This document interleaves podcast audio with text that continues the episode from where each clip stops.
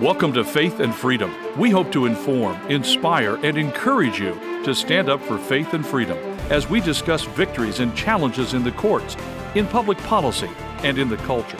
Faith and Freedom is brought to you by Liberty Counsel, a litigation, education, and policy organization. Join us now as we address the latest cultural issues across America and around the world.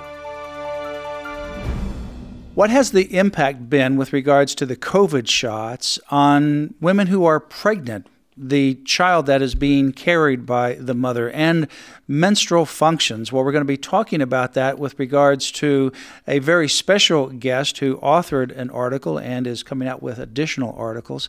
We're also going to be talking about what happens to the issue of shedding. That's going to be part of our topic as well. I'm Matt Staver, founder and chairman of Liberty Counsel. Joining me here on Faith and Freedom is Holly Mead, and our very special guest is board-certified Doctor James Thorpe. He is a practicing physician specializing in O B G Y N and maternal fetal medicine, and he has been practicing for forty-three years with high-risk pregnancies, sees about eight thousand high-risk pregnancies per year, authored an incredibly uh, amazing article that we will post, and it is up right now on lc.org forward slash vaccine. Welcome to Faith and Freedom, Doctor Thorpe. God bless you, and thank you for uh, allowing me the privilege to be on your platform. I, I so much appreciate it, Matt and Holly. Well, thank Doctor you for your courage, yeah, Doctor Thorpe, you. Because we know that you, like many other doctors, are being censored and punished for speaking the truth, but the American people need to hear this. I want to talk about uh, two things, and I want to spend some more time on the second thing. Uh, the first thing I want to talk about is fetal chromosomal abnormalities. We've talked about in previous programs the incredibly high risk and increase of menstrual uh, abnormalities. Uh, but you also have a number of different abnormalities. One is fetal chromosomal abnormalities. I want to explain that and talk about that. And then I want to talk about the idea of shedding, somebody who didn't get the shot, but is around someone who did get the shot, and now they start to experience abnormal menstrual cycles. But let's first of all look at your paper here, table one of your article, has fetal chromosomal abnormalities. I'm assuming that that means that as a result of the shot, what you are seeing is that there's an abnormality with the child's chromosomes that you are seeing post-COVID shots? Yes, I- indeed. And I picked up on that actually from Pfizer's own data, the Pfizer five point three point six uh, data that uh, they tried to suppress for seventy-five years. And that was actually um, listed in that document. Um, they uh, very, I was very interested to to see the, that um, listed. And it's not surprising because um, of the inflam- inflammation issue. Look at I mean, we've had uh, incredible research for the last half a century. Uh, you look at Doctor Robert Romero, he spent his entire career documenting the horrible disasters of the effects of inflammation in pregnancy. It's a it's a common denominator of death and destruction in, in, in pregnancy, no doubt. Anything that is causing an inflammatory process, that is a real problem for that pregnancy, is what you're saying? Mm-hmm. Absolutely correct on on multiple different adverse events, including, I, I suspect, the fetal chromosomal abnormalities. Specifically, we found in those numbers, the safety signal is pretty stunning, actually. You were the one that brought up table one. So if you just go to that table and you'll see that with uh, just eighteen months of data of the COVID nineteen, there were ten fetal chromosomal abnormalities. In two hundred eighty-four months of the influenza vaccine, there was zero. Mm. So now let me understand this. Obviously, the baseline is you don't want to have an inflammatory process while you're pregnant because it causes problems. The mRNA shots in particular are very, very inflammatory.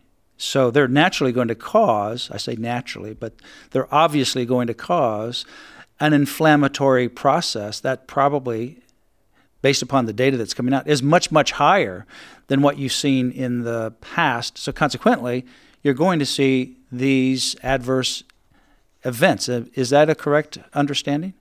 That's absolutely correct. That's spot on. And that's the same with all these other abnormalities, including not just fetal chromosomal abnormalities, but fetal malformations, uh, fetal cardiac disorders, uh, fetal arrhythmia, severe preeclampsia, uh, preterm labor. So n- let me ask another follow-up, and then I want to move over to the shedding issue. So if you're talking about an abnormal chromosome, you're talking about your D N A, I assume, right? Correct. Something is abnormal in your D N A. So now you get this child that's born. It's got an abnormal D N A.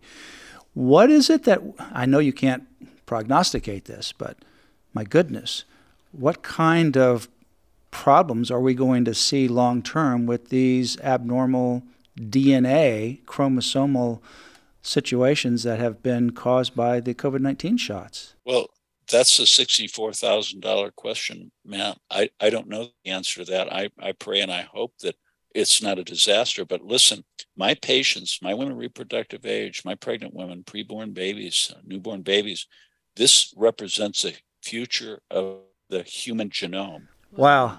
And so, the, and so those babies could, if they survive long enough, they're going to grow up and they're going to have children. And they're going to perhaps pass that abnormality down to their children? Is that it's a po- very possible. That should have been excluded before we rolled this uh, My goodness, lethal what drug a out. Catastrophic. And those children are born with deformities, correct? Right. Well, any at least- of them can be born with deformities. But at least in their D N A, they may have a D N A that may right. be abnormal that presupposes them to diabetes or something of that nature or some other kind of condition. So they may look okay, I would assume, in the exterior, but now they've got some other abnormality. That's part of their D N A. Let me move over to something else, because we could spend so much time on each one of these. Um, but early on, uh, we put out information. Uh, we actually posted it on Facebook, and we sent out some information internally because we had begun to see information about shedding. And shedding would be somebody who didn't get the shot, but they're around someone who did get the shot. I have personal people in that I know. I won't say the relationship, but personal people that I know that uh, didn't get the shot, but they're around people who did get the shot. Maybe they're a grandchild visiting grandparents. And now they have these abnormal menstrual cycles. Really abnormal menstrual cycles, a cycle that may go on for several months nonstop. Or multiple cycles. Or multiple cycles. Um, are you seeing that in your practice as well, in your research? Absolutely. And I, the point that I want to make here is you're absolutely spot on. You're prescient. eighty percent of those women that had the severe menstrual abnormalities didn't take the vaccine. And we determined that there was, there was a proximity issue within the preceding seven days of exposure, close exposure, uh, heavy, either professional or intimate exposure with somebody that was vaccinated. So th- it, again, th- it's probably one of the strongest pieces of evidence that I'm aware of that there is something going on with shedding. I, I don't like to call this vaccinated versus unvaccinated. We're all in this together. We are all victims of a massive assault. And this is maddening. It's just maddening. But the, you know, the media and all the C D C, everybody has hidden this information. It's exactly opposite of the narrative, right? Because the narrative back at the beginning and still now is, oh, you need to, if, if you don't even want to protect yourself, you need to protect others. And so you need to get the shot to protect others. When in fact, getting the shot is not only harmful to you, or can certainly be, but it's also harmful to those around you who didn't get the shot because of correct. The shedding. That's correct. That's absolutely correct. And and again, this is j- just a horrible disaster. And this is a this is fifth generation warfare. This is the most largest psychological operations uh, warfare in the history of the world. And this is mainly against women and children. I mean, God's gift to women is motherhood, and they're trying to destroy that. That's exactly right, Holly. Well, our very special guest is Doctor James Thorpe. Uh, he has an article, COVID nineteen Vaccines, the Impact on Pregnancy Outcomes and Menstrual Function. But you're also coming out, as I understand it, with an article that addresses this issue of shedding as well. Uh, I look forward to seeing that. We will, as soon as that is published, post that on our website, lc.org forward slash vaccine. We have a lot of information that we collected there. It's for your research and information. We have lots of resources regarding treatment protocol. Of course, you have to do your own research. I'm not recommending you uh, particular.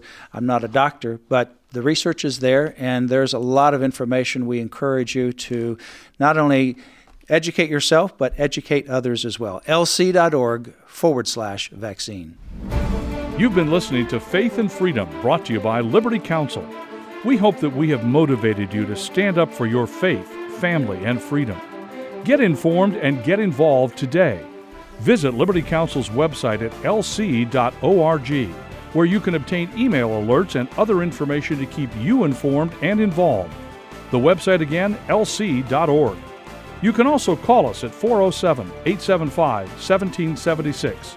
Again, that phone number, four oh seven, eight seven five, one seven seven six. The website again, l c dot org.